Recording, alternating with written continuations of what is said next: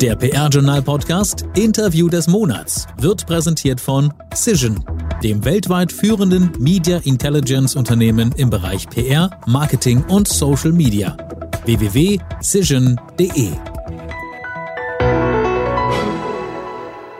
Und damit auch nochmal an dieser Stelle ein herzliches Hallo und willkommen im Jahr 2023. Mein Name ist Gerrit Zinicke und natürlich setzen wir auch in diesem Jahr die Interviewserie des PR-Journal-Podcasts fort. Interview des Monats. Wir starten in die Folge und die ist in mehrfacher Hinsicht ungewöhnlich. Zum einen beschäftigen wir uns mit einem Buch, also mit einem wissenschaftlichen Standardwerk, dem Handbuch der Unternehmenskommunikation und zum anderen hat Thomas Dillmann, der Chefredakteur des PR-Journals, sich gleich drei Interviewgäste eingeladen. Da hätten wir zum einen einen der drei Herausgeber, Professor Ansgar Zerfas. Er ist der Inhaber des Lehrstuhls für strategische Kommunikation an der Universität Leipzig. Zum zweiten wäre da Dr. Juliane Kiesenbauer. Sie ist Director Marketing and Communications Dach bei Stuffbase und mit einem Aufsatz auch als Autorin im Handbuch vertreten. Und zum Dritten hätten wir da noch Professor Markus Kiefer. Er war bis Mitte 22 hauptberuflich als Professor für allgemeine BWL mit dem Schwerpunkt Unternehmens- und Wirtschaftskommunikation an der FOM Hochschule tätig und seit dem Wintersemester 22 ist er an der FOM und im Wechsel an weiteren Hochschulen als Lehrbeauftragter mit dem Schwerpunkt PR und Unternehmenskommunikation. Und ähm, eines gleich noch vorweg, Professor Kiefer ist heute auch als Co-Moderator an der Seite von Thomas Dillmann, weil er sich ja bereits sehr ausführlich mit dem Handbuch der Unternehmenskommunikation beschäftigt hat.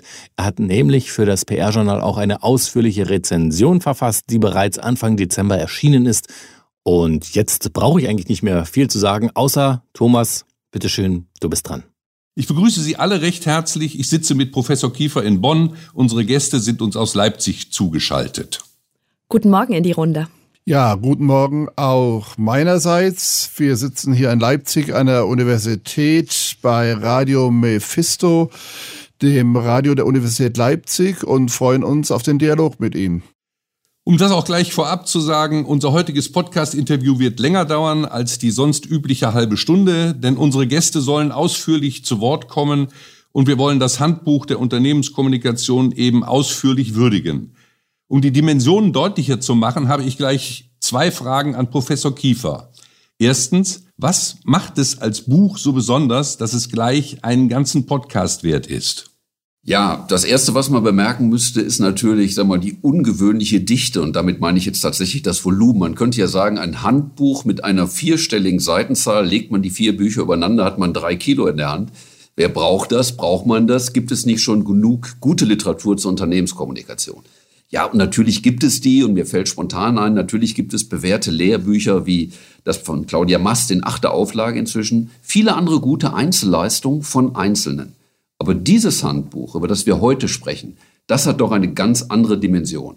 Allein der einführende Hauptband, der ist herausgegeben von Professor Zerfers, Professor Röttger und Manfred Piewinger, der hat ja über 50 Einzelbeiträge. Er vereint 60 renommierte Kolleginnen und Kollegen, allesamt namhafte Wissenschaftler aus der Hochschullandschaft, vor allen Dingen aus BWL, Kommunikation, Medienwissenschaften, anderen Sozialwissenschaften. Das sind dann jetzt eben in Summe ganz maßgebliche Forschungsergebnisse von ganz vielen mit den Ergebnissen der weltweit aktuellsten Studien, mit modernen Theorieansätzen. Alles zusammen, alle vier Bände zusammengenommen.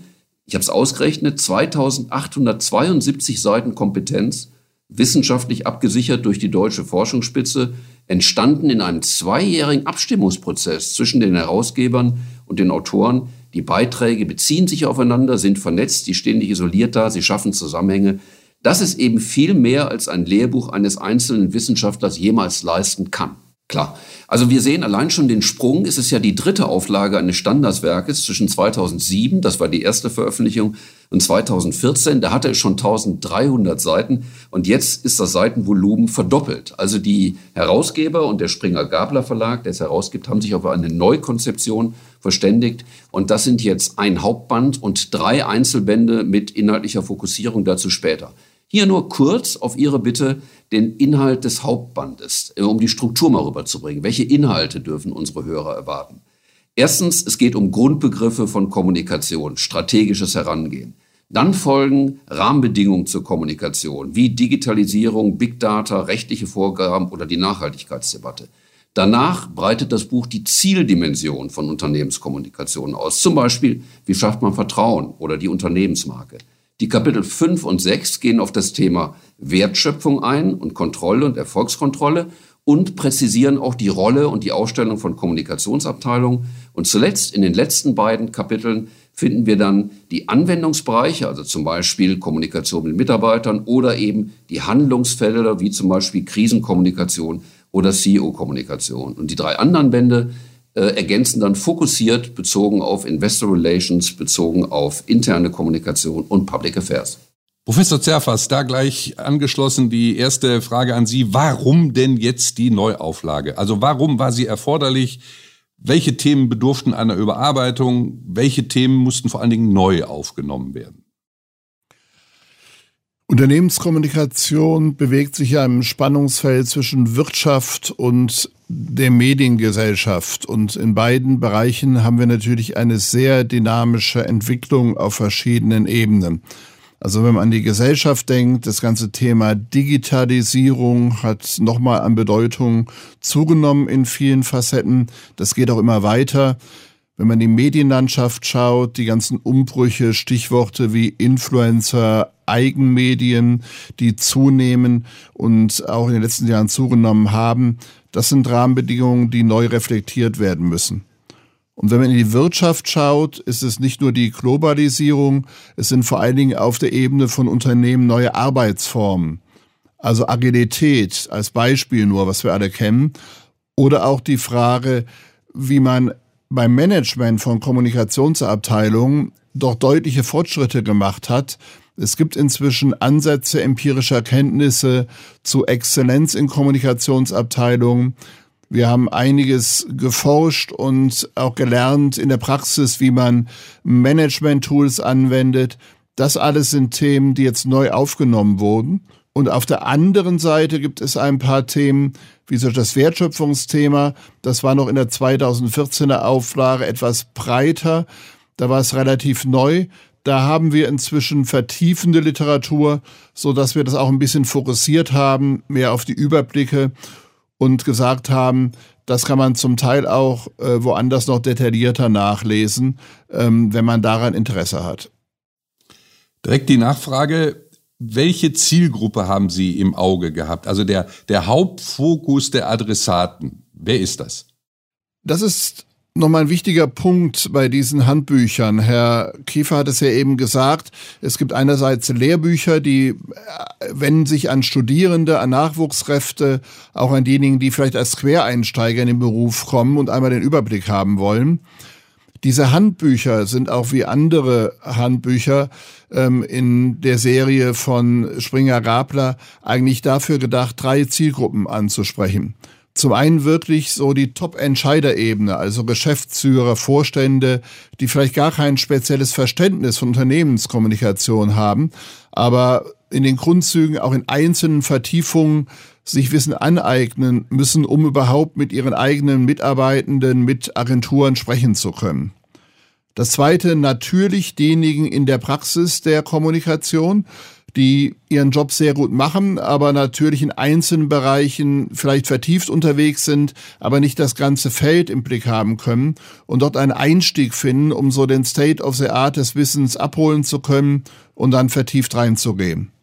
Und drittens auch hier natürlich diejenigen, die das studieren, diejenigen, die das unterrichten äh, an Hochschulen, Fachhochschulen, Universitäten, Weiterbildungseinrichtungen, weil man hier sehr kompakt wirklich den Einstieg findet und sagt, das ist der aktuelle Stand des Wissens und ich kann in der Literatur weiter tiefer gehen, um mich so in ein Thema einzuarbeiten.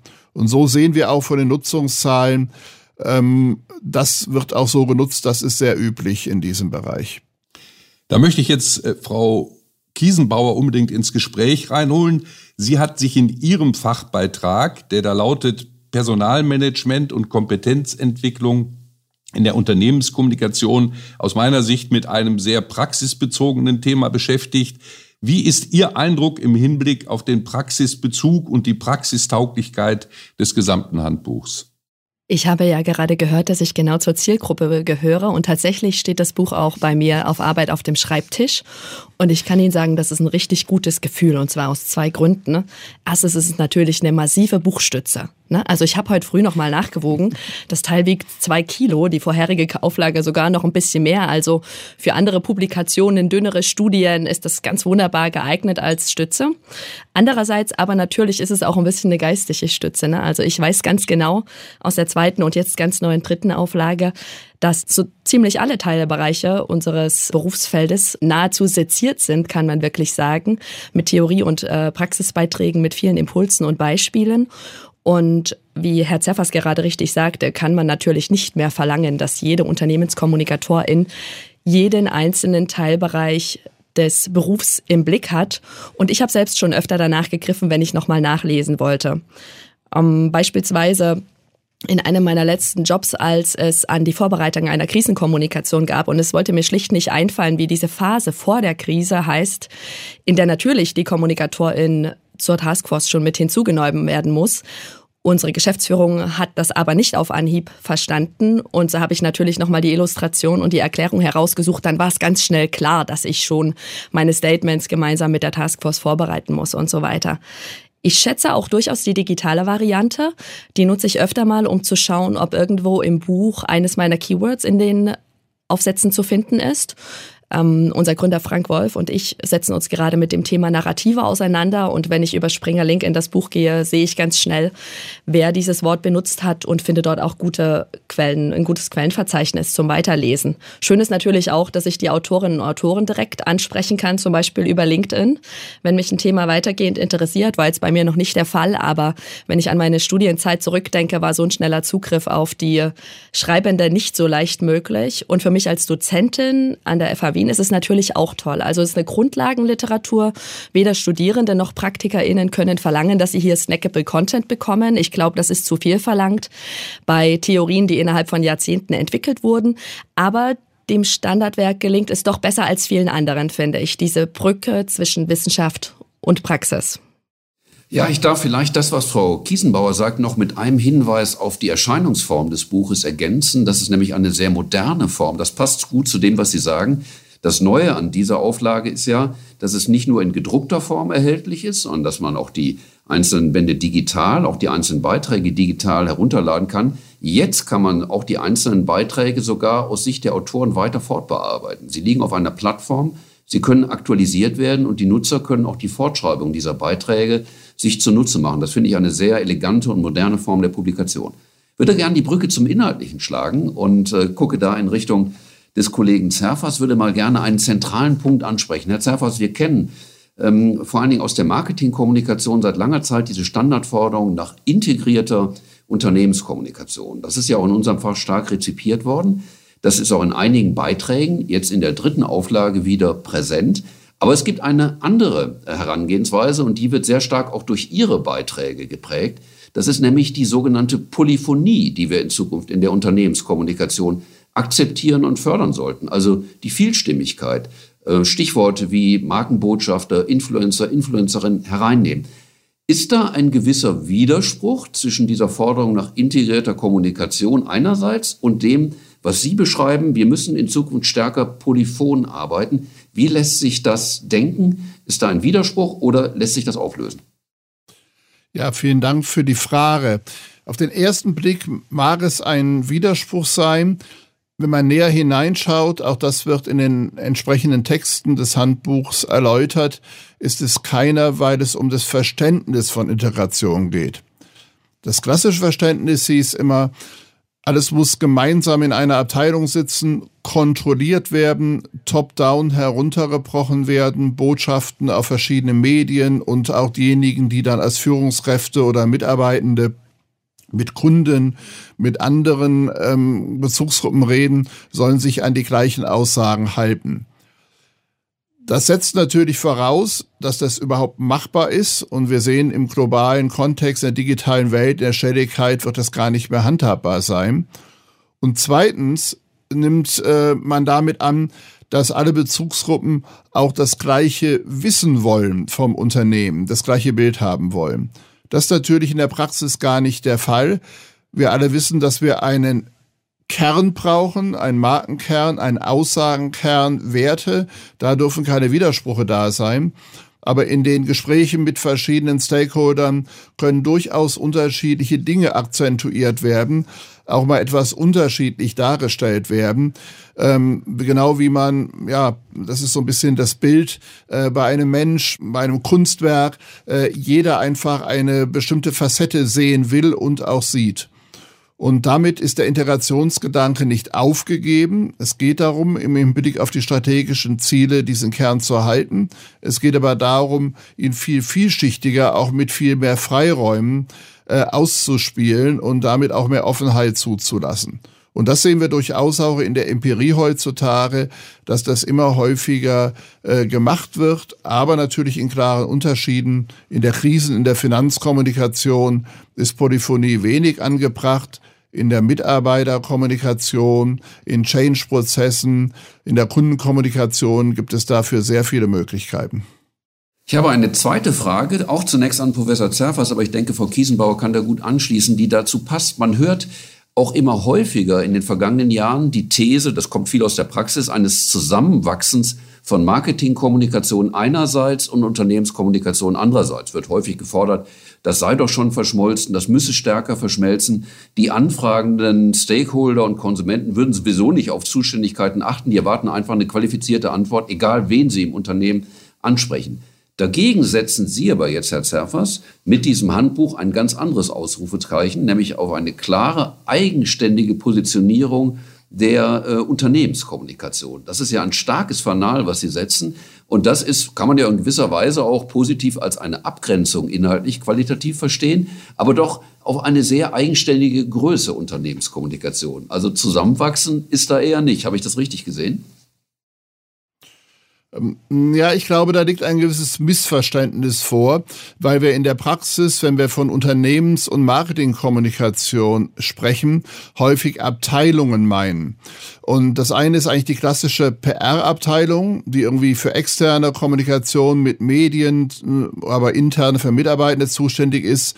Marketingkommunikation ähm, für Kunden zuständig. Dann gibt's aber auch noch eine Investor Relations Abteilung, die für Finanzstakeholder zuständig ist. Äh, dieses Handbuch ist von der strategischen Perspektive ähm, natürlich immer aus Sicht der Unternehmensführung aufgebaut. Äh, deswegen auch ganz hier in der Reihe erschienen ähm, vom BWL-Handbüchern. Und aus Sicht der Unternehmensführung gibt's diese Unterscheidung gar nicht. Unternehmenskommunikation heißt schlicht sämtliche Kommunikationsprozesse, die vom Unternehmen gesteuert werden, die das Unternehmen äh, betreffen. Und dann ist es konzeptionell gesehen schlicht der Oberbegriff. Unternehmenskommunikation muss immer Marketingkommunikation als einen Teil umfassen, weil Unternehmen sich über Märkte betriebswirtschaftlich definieren. Aber genauso gehören auch die anderen Teilbereiche, die Kommunikation mit der Politik, ähm, mit Investoren dazu. Also es ist eher eine begriffliche Frage, über die wir hier sprechen. Und ähm, das zeigt auch unsere Erfahrung aus der Unternehmensbetriebswirtschaftlichen Sicht, äh, können sie eigentlich gar nicht anders denken. Da war Marketing immer schon ein Unterfeld, auch wenn die Marketingwissenschaft oder auch die Marketing-Kommunikationspraxis manchmal so tut, äh, als ob sie neben oder über der Unternehmensführung steht. Das ist natürlich sowohl konzeptionell als auch praktisch so nicht der Fall. Und wie gesagt, die Frage, ob das in der Praxis, wie das organisiert wird, wie das koordiniert wird, wie die Abteilungen heißen, das ist eine ganz andere Frage. Aber der Anspruch der Unternehmenskommunikation der Breite ist in diesem Sinne zu verstehen. Da ist er wieder, der alte Konflikt zwischen Marketing und Kommunikation.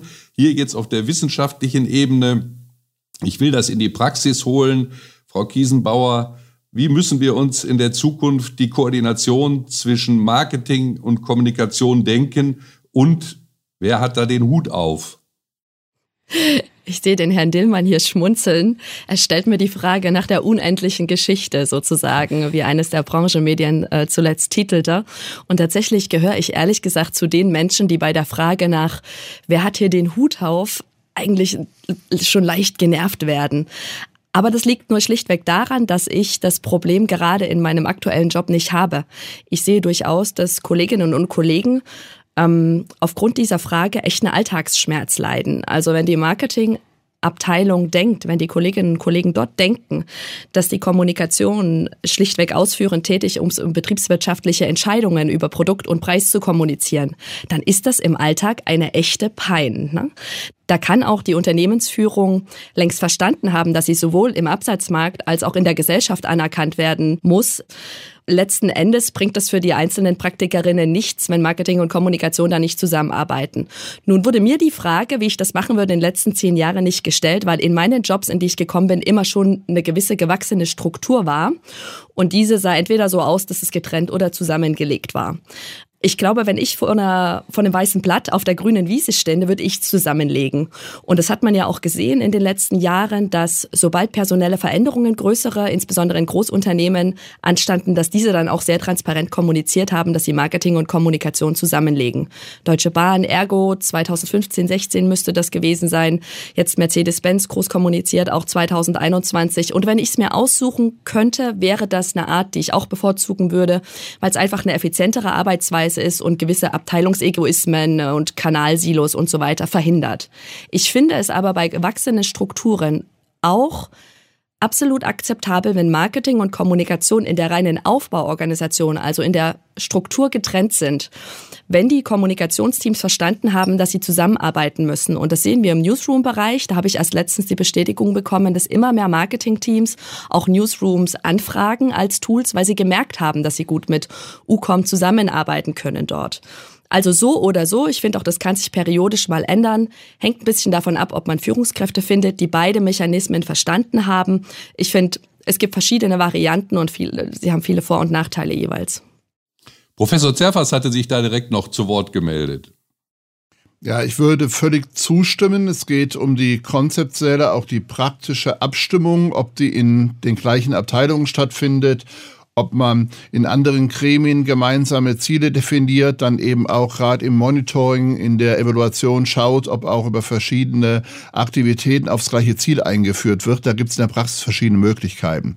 Ich bloß noch mal betonen, wir haben gerade eigentlich nicht über Marketing und Unternehmenskommunikation geredet. Wir haben über Marketingkommunikation und Unternehmens- oder eben Mitarbeiterkommunikation, Medienkommunikation, Finanzkommunikation geredet. Marketing ist ja viel breiter. Ich glaube, da liegt ein großes Missverständnis vor, gerade auch so in der PR-Welt.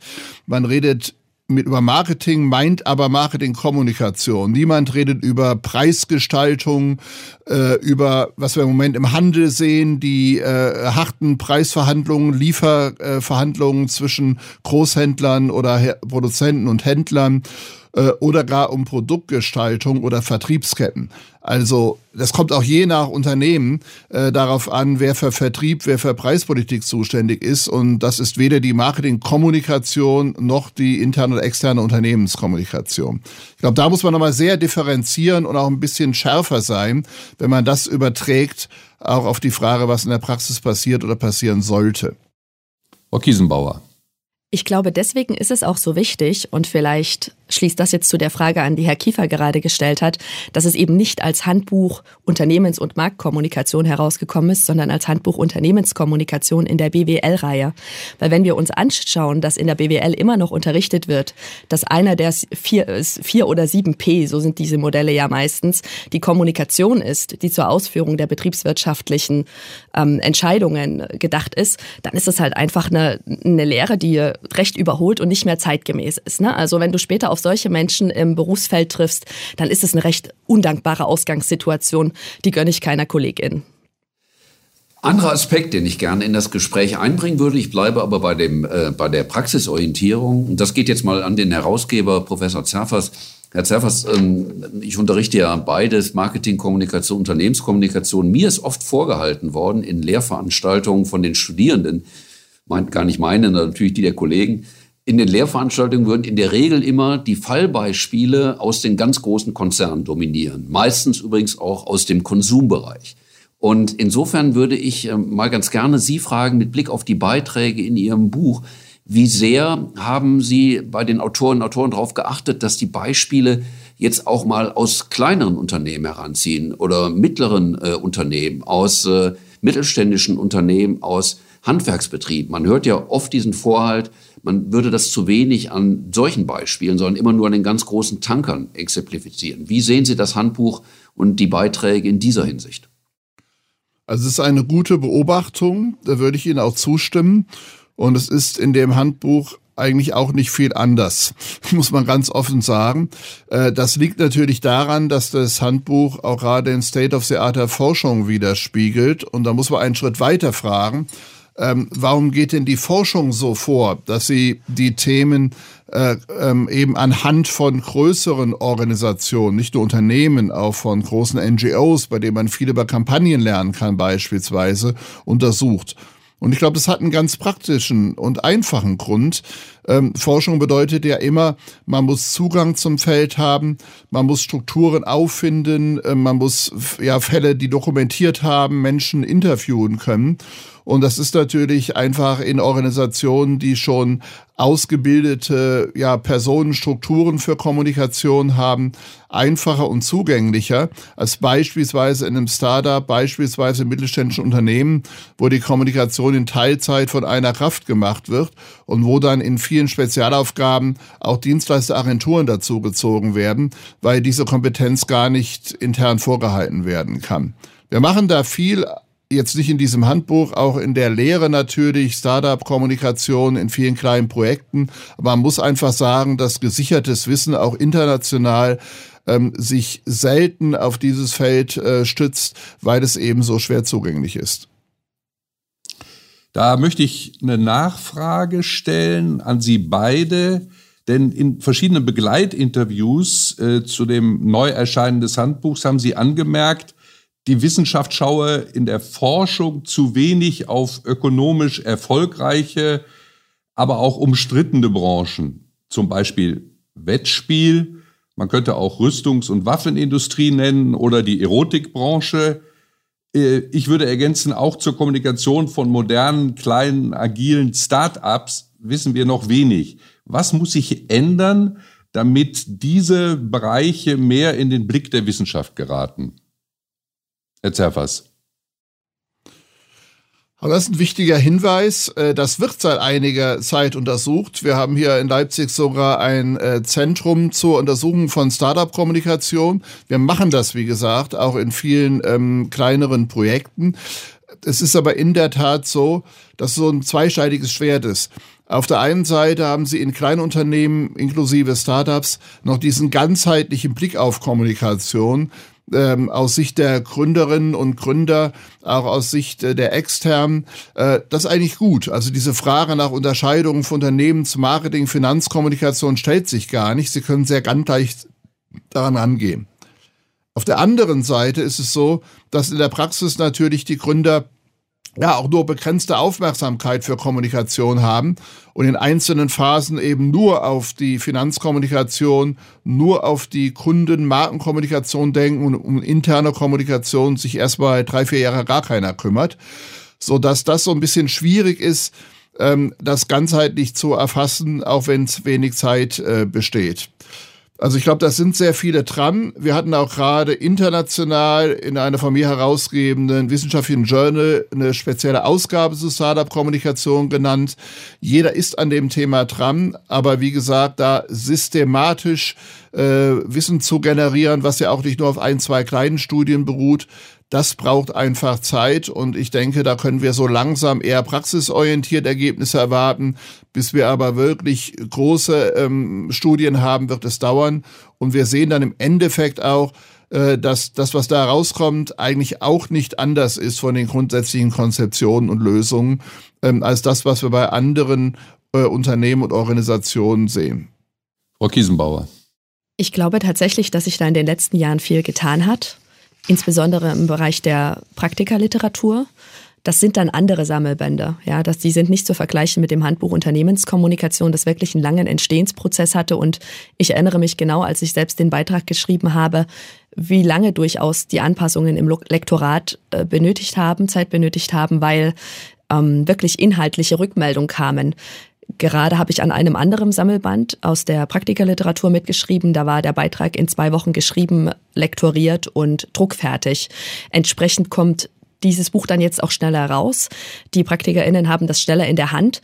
Auch da handelt es sich um Startup-Kommunikation. Also in dem Bereich gibt es tatsächlich schon schöne Sachen. Und ich sehe auch, wir bekommen selbst sehr viele Anfragen, ähm, dass Forschungsprojekte zu Startup-Kommunikation und mittelständischer Kommunikation laufen. Und ich glaube einfach, dass die Praktikerliteratur da schneller ist, aber natürlich nicht ganz so tief gehen kann, wie das die Forschungsprojekte tun, die jetzt wahrscheinlich innerhalb des Jahres veröffentlicht werden. Also ich bin da recht optimistisch. Als ich selbst noch äh, in der Wissenschaft stärker tätig war, war das Feld deutlich weniger abgedeckt. Da ist in den letzten sechs, sieben Jahren sehr, sehr viel passiert.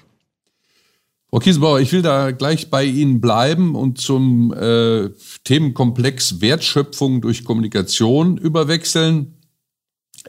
Sie haben in Ihrem Beitrag im Teil 6 Strukturen, Prozesse und Akteure des Kommunikationsmanagements unter dem Titel Personalmanagement und Kompetenzentwicklung in der Unternehmenskommunikation sich mit dem Thema Performance-Messungen auseinandergesetzt und anhand derer eben die Wertschöpfung durch die Kommunikationsarbeit nachgewiesen soll. Und dies eben zur Beseitigung des Dilemmas, dass es der Kommunikation immer noch sehr schwer fällt, die Wirksamkeit für das Unternehmen unter Beweis zu stellen. Sie zielen darauf ab, dass ein systematisches Kompetenzmanagement gefragt ist. Bringt das die Lösung im Hinblick auf, die, auf das angesprochene Dilemma? Ja, ein strategisches Kompetenzmanagement trägt einen Teil zur Lösung dieses Dilemmas definitiv bei. Ebenso wie das Kommunikationscontrolling sehe ich da eine strategische Personalentwicklung als ein ganz klassisches manageriales Steuerungsinstrument und wenn es mir im Unternehmen gelingt, das in die Verantwortung der Kommunikationsabteilung zurückzuverlagern, dann gebe ich ihr natürlich auch als Unternehmensführung mehr Autonomie und sie hat die Chance, die Kontrolle über diese Themen Controlling und strategische Personalentwicklung wieder in die eigene Hand zu nehmen. Und das führt natürlich erstens in Bezug auf Ihre Frage dazu, dass ich dafür sorgen kann als Führungskraft, dass meine Teammitglieder regelmäßig Weiterbildung bekommen, Performance-Messung verstehen, ihre Ziele korrekt setzen, nachverfolgen und evaluieren können. Aber andererseits, und das ist ein sehr wichtiger Punkt in meinem Beitrag, führt es auch dazu, dass Identitätsarbeit Zeit gegeben wird im Kommunikationsteam. Also, dass die Kommunikatorinnen und Kommunikatoren gemeinsam ihre Rolle definieren, dass es ihnen gelingt, sich gegenüber anderen Fachabteilungen zu positionieren und dass sie entsprechend auch eine Kompetenzvermutung entgegengebracht bekommen und leichter mit anderen Abteilungen im Unternehmen quasi internen StakeholderInnen arbeiten können. Ich würde gerne an der Stelle, Herr Dillmann, wenn ich darf, die Brücke schlagen zu den ähm, Inhalten ähm, oder den Feldern Erfolgskontrolle und Kommunikationscontrolling. Und jetzt habe ich mal eine Frage an die beiden Kollegen, die ich jetzt als Hochschullehrer auch anspreche. Ähm, es ist ja so, ähm, nach meinen Erfahrungen, wenn ich so auf meine Studierenden gucke und ich dann an dem Tag sage, also wir machen heute Krisenkommunikation oder wir machen heute Mitarbeiterkommunikation, muss ich die nicht motivieren, dann sind die motiviert. Wenn ich denen aber sage, wir kommen heute zu dem wichtigen Kapitel Erfolgskontrolle und Kommunikationscontrolling, sehe ich sie mal vorsichtig gesagt wenig elektrisiert äh, in ihren Gesichtern. So, das ist also, wird offensichtlich ähm, in, im Studium als nachrangig betrachtet. Hätten Sie, Herr Zerfers, Frau Kiesenbauer, mal einen Hinweis für mich und für die uns auch sicher zuhörenden Kollegen in der Lehre, wie kann ich die jetzt motivieren, stärker auf diese tollen Beiträge, die es ja in dem Handbuch gibt, zurückzugreifen und damit etwas in der Lehre zu machen? Wirklich gefragt, besonders auf die Studierenden. Hätten Sie da mal so ein, zwei Begründungen, motivierende Hinweise, warum wir da stärker ran sollten an das Thema? Also Herr Kiefer, ich sage Ihnen ganz ehrlich, ich zwinge die einfach, diese Beiträge in dem Buch zu lesen. das ist die Voraussetzung, dass man sozusagen in dem Seminar von Minute Null an mitsprechen kann. Und in dem, in meinem Seminar werden dann zu dem Thema Performance-Messung zum Beispiel verschiedene Tools genommen, zum Beispiel aus der Toolbox Kommunikationsmanagement, wirklich guten Buch, äh, kann man sich das strategische Haus beispielsweise nehmen und dann gehe ich mit den Studierenden Schritt für Schritt durch, wie ich als Kommunikationsverantwortliche zum Beispiel eine CO2-Fußabdruckstrategie im Unternehmen durchdeklinieren kann, welche Maßnahmen ich nutzen kann und wie ich danach auch feststellen kann, ob die Mitarbeitenden beispielsweise zu 50 Prozent mehr verstanden haben, welche Strategie das Unternehmen fährt, was die Strategie für sie bedeutet und wie sie dazu beitragen können. Und spätestens, wenn die Studierenden verstanden haben, dass sie diese Antworten ihrer Geschäftsführung geben können müssen, dann wird es auch spannender. Also das deklinieren wir dann an verschiedenen Themen mit verschiedenen Tools durch und so hoffe ich Ihnen den richtigen Handwerkskastenmist auf den Weg zu geben. Die Ergänzung, wie versuchen wir das?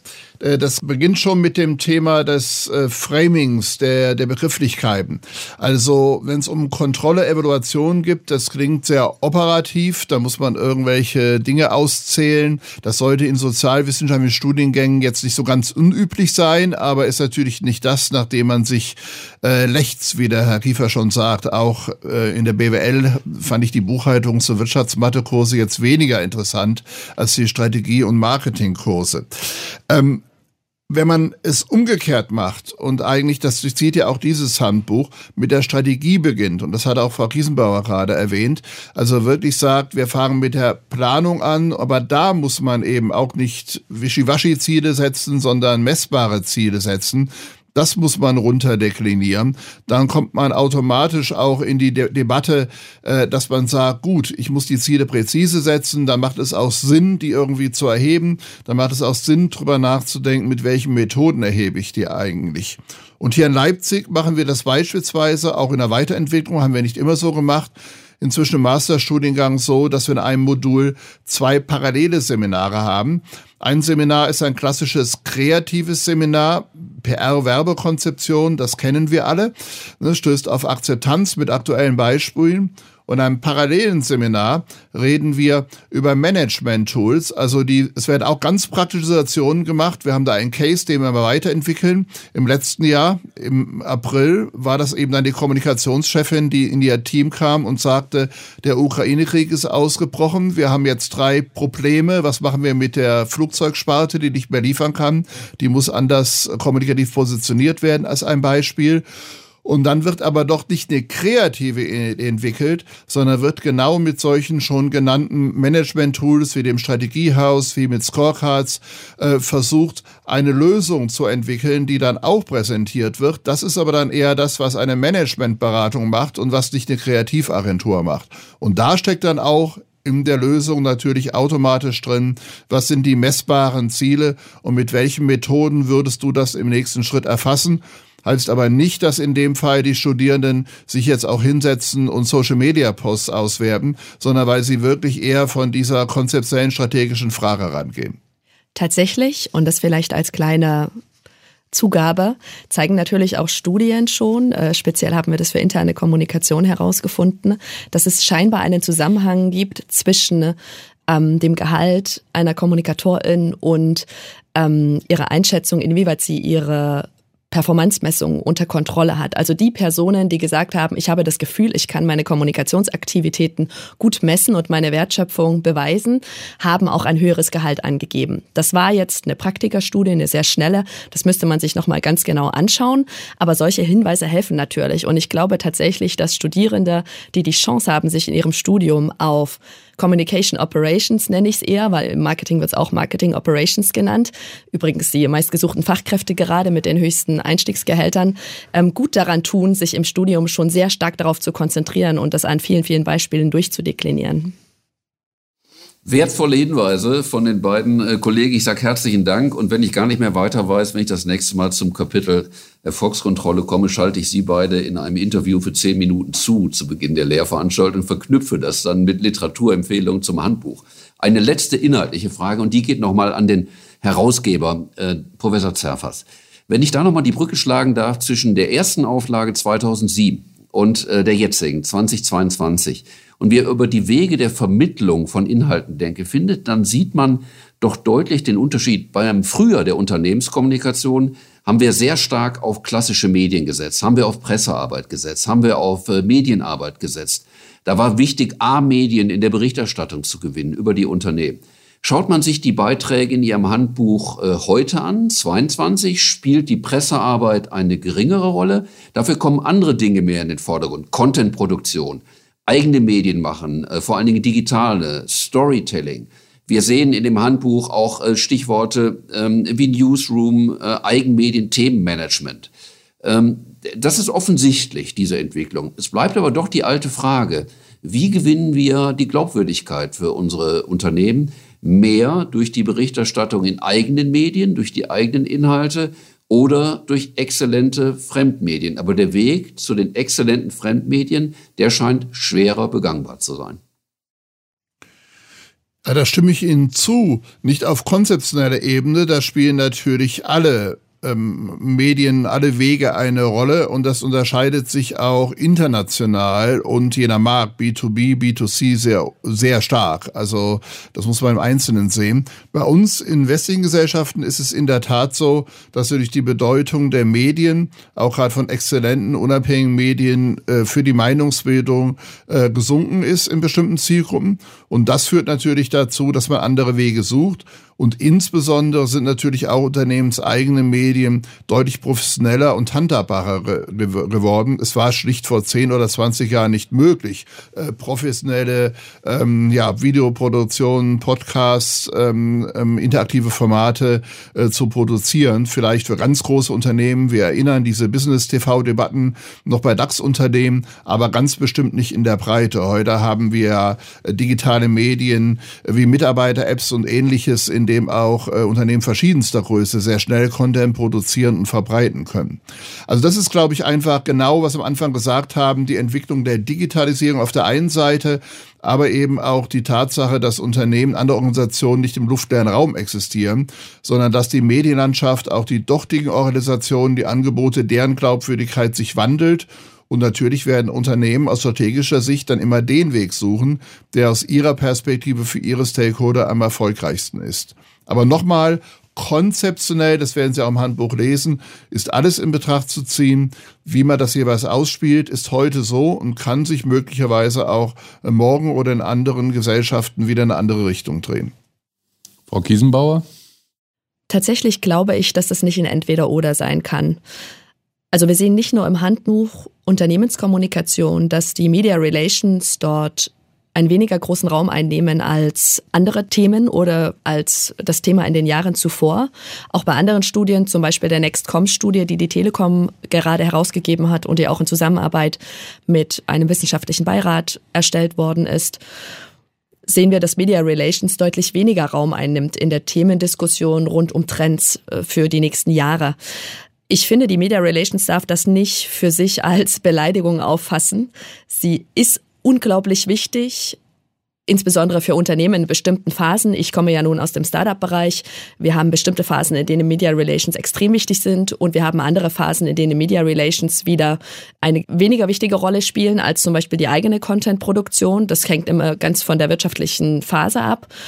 Aber grundsätzlich finde ich, die bleibt wichtig. Es, in jedem Kommunikationsteam muss es Menschen mit journalistischem Verständnis geben und das ist gesetzt und daran wird sich auch nichts ändern.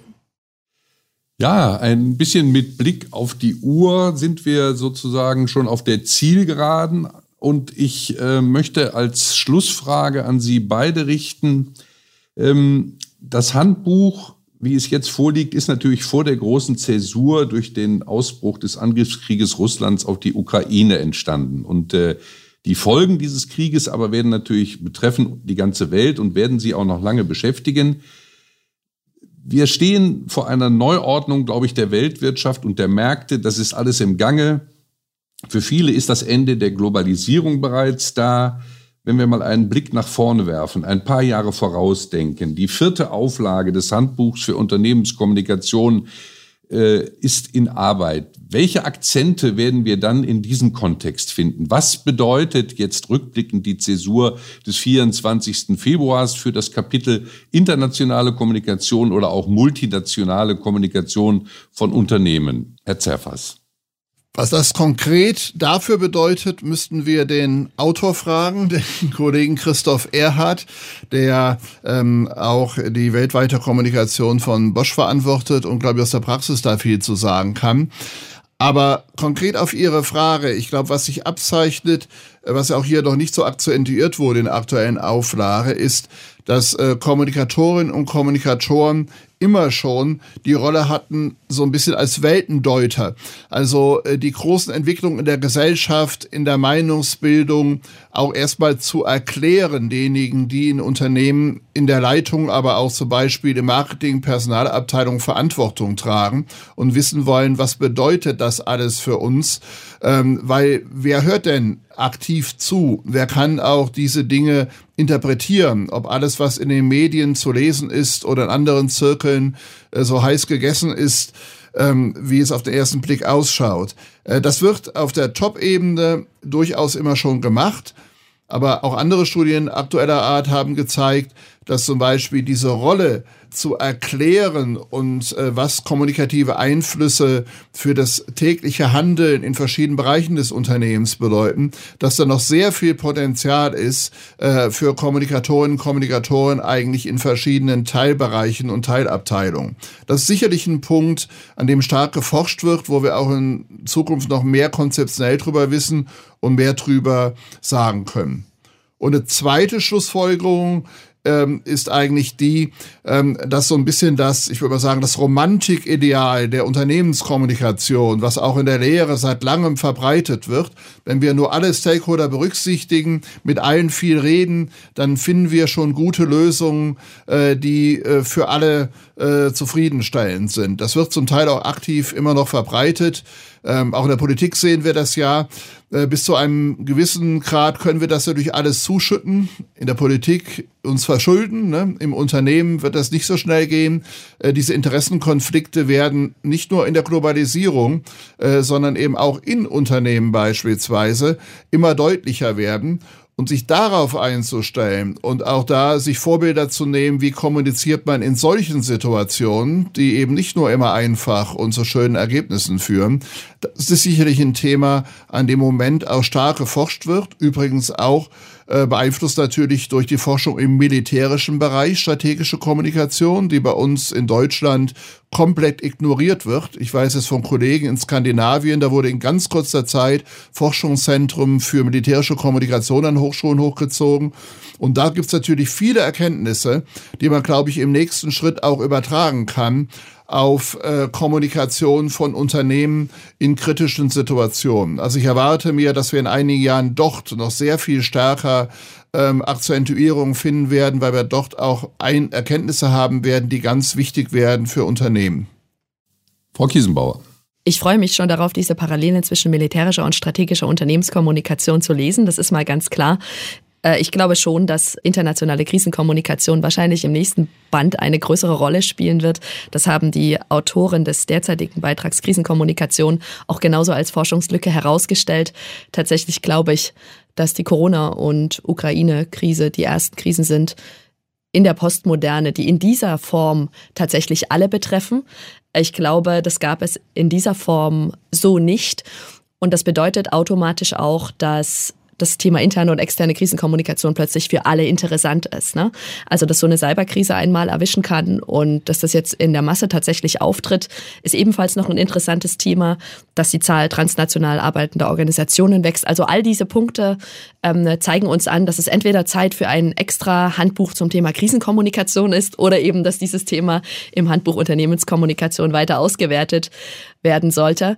Nach Ihren Wünschen für die vierte Auflage gefragt, Vielleicht noch die Anregung und Sie haben gehört, dass ich schon das Lektorat und die Zusammenarbeit mit den HerausgeberInnen hoch gelobt habe, dass äh, darauf geachtet wird, dass die PraktikerInnen und die WissenschaftlerInnen, die zu einem Band beitragen, tatsächlich auch die gleiche Zielgruppe im Blick haben. Ja, also es ist tatsächlich für PraktikerInnen, glaube ich, nicht leicht, einigen Beiträgen zu folgen, die durch ihre Fachsprache, was Syntax und Formalisierung betrifft, einfach schwer zu verstehen sind. Ja, also ich glaube, man kann von niemandem erwarten, dass man hier ähm, in so einem Handbuch Checklisten oder ähnliches findet und Theorien müssen so komplex dargestellt äh, werden, wie es ihrem Anspruch genügt. Das ist absolut korrekt.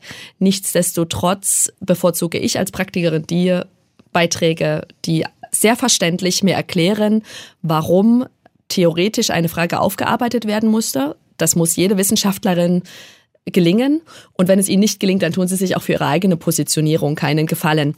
Also sozusagen ähm, die Anregung, das als wissenschaftliches Standardmerk mit sehr starkem Praxisbezug beizubehalten und sehr klar den zukünftigen Autorinnen und Autoren zu erklären, was an Verständlichkeit und Klarheit Benchmark sein könnte. Ja, das wäre mein Wunsch an die vierte Auflage. Wir sind gespannt. Wir sind gespannt, wie es aussehen wird. Vielleicht wird ja sogar dieser Podcast im Vorwort der vierten Auflage erwähnt mit unserer Prognose, die wir jetzt gestellt haben.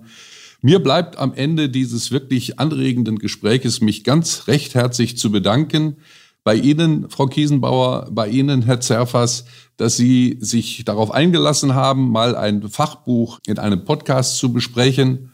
Und äh, ich danke vor allen Dingen auch meinem Co-Moderator, Professor Markus Kiefer, dass wir sozusagen in der Gemeinschaftsproduktion es geschafft haben, diesen Podcast hier aufzusetzen. Ich danke Ihnen allen und ja, freue mich aufs nächste Wiedersehen. Vielen Dank.